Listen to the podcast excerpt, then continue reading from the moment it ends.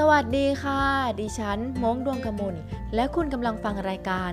วรรณคดีน่ารู้กับคุณครูม้งแมวค่ะ ในสัปดาห์ที่ผ่านมานะคะ เราก็ได้มีการพูดถึงนางในวรรณคดีทั้ง 4 ท่านไปแล้วนะคะ ซึ่งประกอบไปด้วย นางบุษบา นางสุวรรณมาลี นางละเวงวันลา และนางสีดานั่นเองค่ะสำหรับสัปดาห์นี้นะคะ เราก็จะมาพูดถึงนางในวรรณคดีท่านสุดท้ายค่ะ แต่จะเป็นใครนั้นนะคะ เดี๋ยวเราไปรับฟังพร้อมกันเลยค่ะ นางในวรรณคดีท่านสุดท้ายนะคะก็คือ นางอุสางามด้วยปัญญาค่ะ สาวงามท่านสุดท้ายนะคะ ขอเสนอนางอุสาจากเรื่องเท้าแสนปมค่ะ ความงามของนางอุสาเนี่ยเป็นที่เรื่องลือไปทั่วทุกทิศจนท้าวสิริชัย กษัตริย์แห่งนครศรีวิชัย ผู้เป็นบิดาของพระชินเสนนะคะ ตั้งใจที่จะมาสู่ขอนางอุสาให้กับ พระราชโอรสนะคะ แต่ก็เป็นอันต้องยกเลิกกันไปนะคะ เพราะว่าทางฝ่ายของนางอุสาเนี่ยซึ่งเป็นพระราชธิดาเพียงองค์เดียวนะคะ ได้มีการยื่นข้อเสนอว่าถ้าเมืองศรีวิชัยเนี่ยยอมเป็นเมืองขึ้นนะคะ ก็จะยอมยกลูกสาวให้ แต่เท้าวสิริชัยนะคะไม่ตกลงนะคะ จึงยกเลิกข้อตกลงกันไป เนื่องด้วยความงามของนางอุสาเนี่ยเป็นที่โด่งดังมาก ๆเลยนะคะ พระชินเสนเนี่ย เมื่อได้ยินเสียงเล่าลือมานานนะคะ จึงต้องการที่จะพิสูจน์ความงามนั้นด้วยตนเองนะคะ จึงขออนุญาตท้าวสิริชัยไปตามหานางอุสานะคะ โดยครั้งนั้นเนี่ยพระชินเสนเนี่ยก็ได้ปลอมตัวเป็นคนมอมแมมนะคะ แล้วก็มี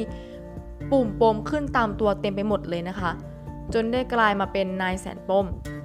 และก็ได้ไปแอบดูนางอุสานะคะ ซึ่งแน่นอนว่าเมื่อได้เห็นความงามของนางอุสาแล้วเนี่ยพระชินเสนเนี่ยก็ต้องตกตะลึงเงินงันเลยนะคะ ฝ่ายนางอุสานะคะ เมื่อเห็นนายแสนปมเนี่ยมาด้อมๆมองๆนะคะ ก็จับสังเกตได้ว่านายแสนปมคนเนี้ยต้องไม่ใช่คนธรรมดาแน่ๆนะคะ เพราะว่าเขาเนี่ยกล้าที่จะมองหน้านางด้วยท่าทางที่มันอกมั่นใจเกินกว่าคนทั่วๆไปเขาจะทำกันนะคะ ต่อมานะคะทั้งสองเนี่ยก็ได้เริ่มมีการติดต่อกันผ่านการแกะสลักฟักนะคะ ก็คือมีการแกะสลักฟักโต้ตอบกันไปมานั่นเองค่ะ ข้อความที่นางอุตสาตอบกลับมาเนี่ยเขาไม่ได้บอกอ ในเชิงตรงๆค่ะ แต่ว่าเป็นการบอกในลักษณะของข้อความแฝง ซึ่งนายแสนปมหรือว่าพระชินเสนเนี่ยจะต้องนำไปตีความต่อเอาเองนะคะ ลักษณะดังกล่าวเนี่ยทำให้ตัวดิฉันเนี่ยรู้สึกว่า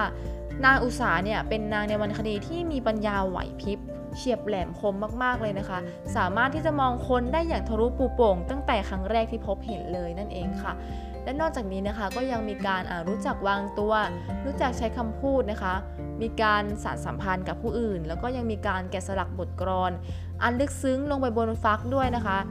ซึ่งลักษณะเหล่านี้ถือเป็นเสน่ห์อันโดดเด่นของนางอุสานะคะ ที่ทำให้นางเนี่ยไม่ได้มีดีแค่ความสวยเพียงอย่างเดียวนะคะ แต่ยังมีการแสดงออกถึงการเป็นผู้มีปัญญาด้วยนั่นเองค่ะ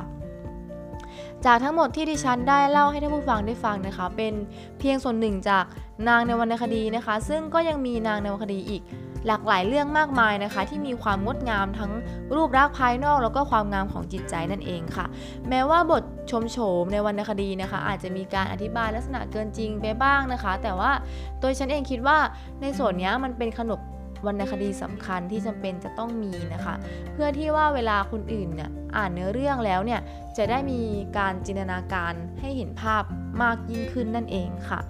ดิฉันก็หวังว่าสาระดีๆ ที่ดิฉันได้นำมามอบให้แก่ท่านผู้ฟังนะคะ จะเป็นประโยชน์ต่อท่านผู้ฟังได้นะคะสำหรับวันนี้นะคะ ดิฉันต้องขอลาไปก่อนค่ะ สวัสดีค่ะ